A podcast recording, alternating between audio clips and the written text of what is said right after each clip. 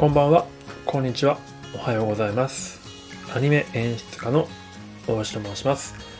お忙しい中聞いていただきありがとうございます。アニメでみんなをつなげるラジオ、始めてまいりたいと思います。えー今日はですね、2020年の10月15日、えー木曜日に収録しております。で、この配信ではですね、ま僕が普段、まあ、アニメの演出として実際にアニメを作ってるんですけれども、まあ、その中でですね、まあ、どうやったらこのシナリオを効果的に映像として起こすことができるんだろうかどういう表現をしたら最も観客の人は心動かしてくれるんだろうかみたいなことをまあ考えながら作ってるんですが、まあ、そういったことをあの知見をですね活かしながらまあ朝活のフィルムスタディをスタンド FM 上でやっておりまして、まあ、それのですねえ振り返り配信になります。やっぱりライブは40分とか50分ぐらいやってるので、それを聞いていただくのはなかなかしんどいと思うので、まあ、要点だけをですね絞って、えーこうやって毎晩22時から、配信させていただいております。でフィルムスタディにはどういうものかっていうとですけれども、まあ、あの今回は羊たちの沈黙を取り上げさせてもらったんですが、まあ、何かしらの映画とかアニメですね、えー好きなコマを切り抜いてですね、まあ、そこを実際こう鉛筆とか、まあ、紙を使って書き起こしてまあ、その映像作家さんとか監督がどういう意図でこの画面を作ってるのかっていうようなことを、まあ、書き起こしながら考えていく深掘っていくっていうような、ま、ワークショップなんですね、まあ、なのでこれをやると、ま、新しいクリエイターの視点が身につくっていうような感じで考えてましてま、トレーニング方法ではあるんですけど全然クリエイターじゃない方とかでも疑似的にその映像作家さんの気持ちになってやってえーもらえるような、まあワクワクするようなワークショップです。で、まあ、これの今日は羊たちの沈黙を振り返るわけなんですけれども、あのこれを、まあ、なんで羊たちの沈黙を取り上げたかっていうのを、えー申し上げますと、あの先日ですね、フィルムスタディであの、鬼滅 鬼滅の刃を取り上げたんですね。その時に、あの鬼仏寺無惨っていうラスボスと、えー主人公の炭治郎が出会うシーン初めて鬼仏寺無惨が登場するシーンの時にあのハンニバル・レクターとの登場シーンと比較すると面白いですよねみたいな話をしたんですね。なのでじゃあ実際えっ、とこの羊たちの沈黙ではどういうふうに登場してるんだろうかということをまあ実際じゃあやってみましょうということで取り上げさせてもらいました。で今日はですねえっ、と、まあ、この辺の一連のシーン登場シーンをずっとちょっとコマを切り出しまして、やっております。あの、ご興味ある方は Google フォトのリンク、この概要欄に貼ってますので、ちょっとそれを見ながら、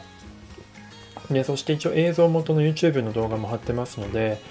それを見ながらですね、で、この配信を聞いて、ちょっと何回かこう行ったり来たりすれば、ちょっとすごくイメージつきやすいのかなと思っております。まあ、おすすめとしては、最初にこの話を聞く前に、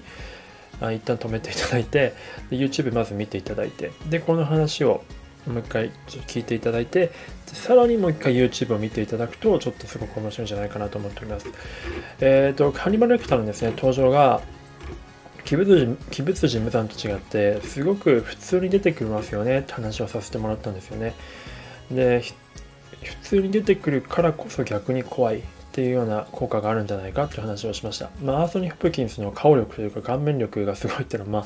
まああるんですけどあのキプトシムザンの方は、まあ、少年ジャンプキャラものっていうだけあって結構アップアップアップのカットが続くんですけどハニバル・レクターの登場時は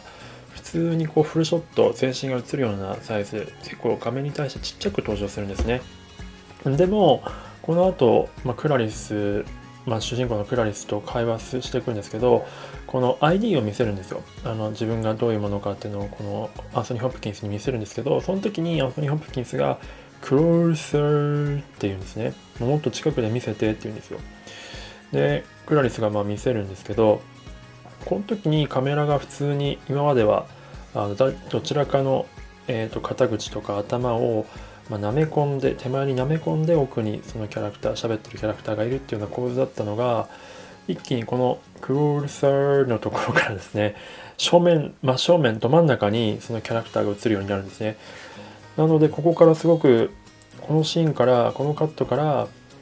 えっと、観客的にはものすごく違和感がある、えー、カメラになっていきます。で、ここからあのハニバルの気持ち悪さがすごく出てくるんですよね。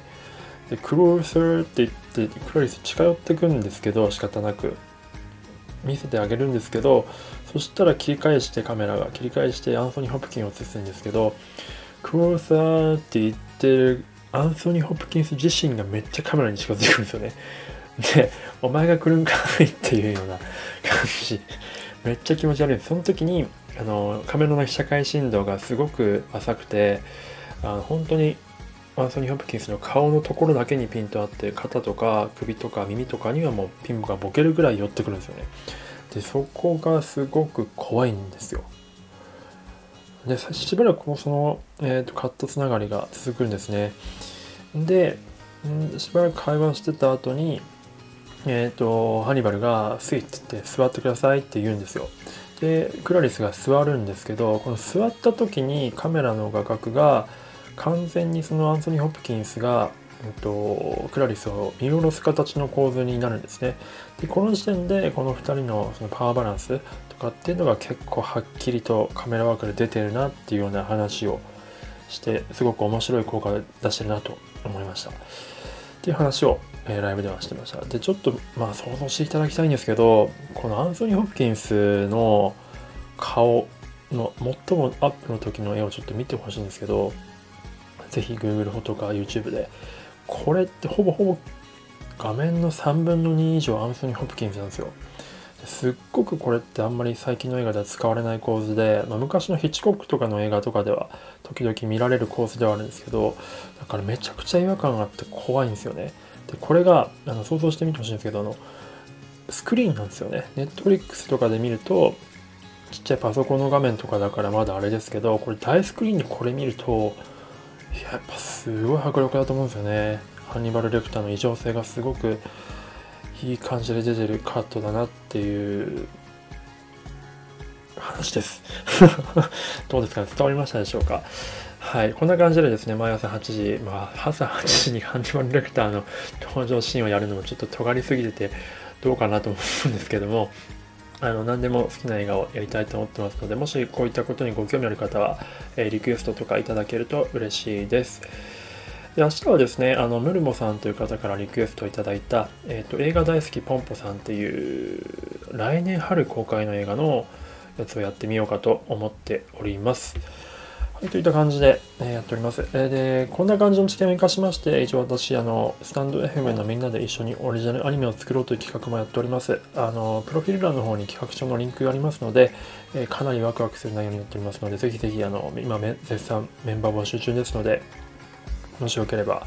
企画書読んでいただけると幸いです。はい、では最後まで聞いていただいてありがとうございました。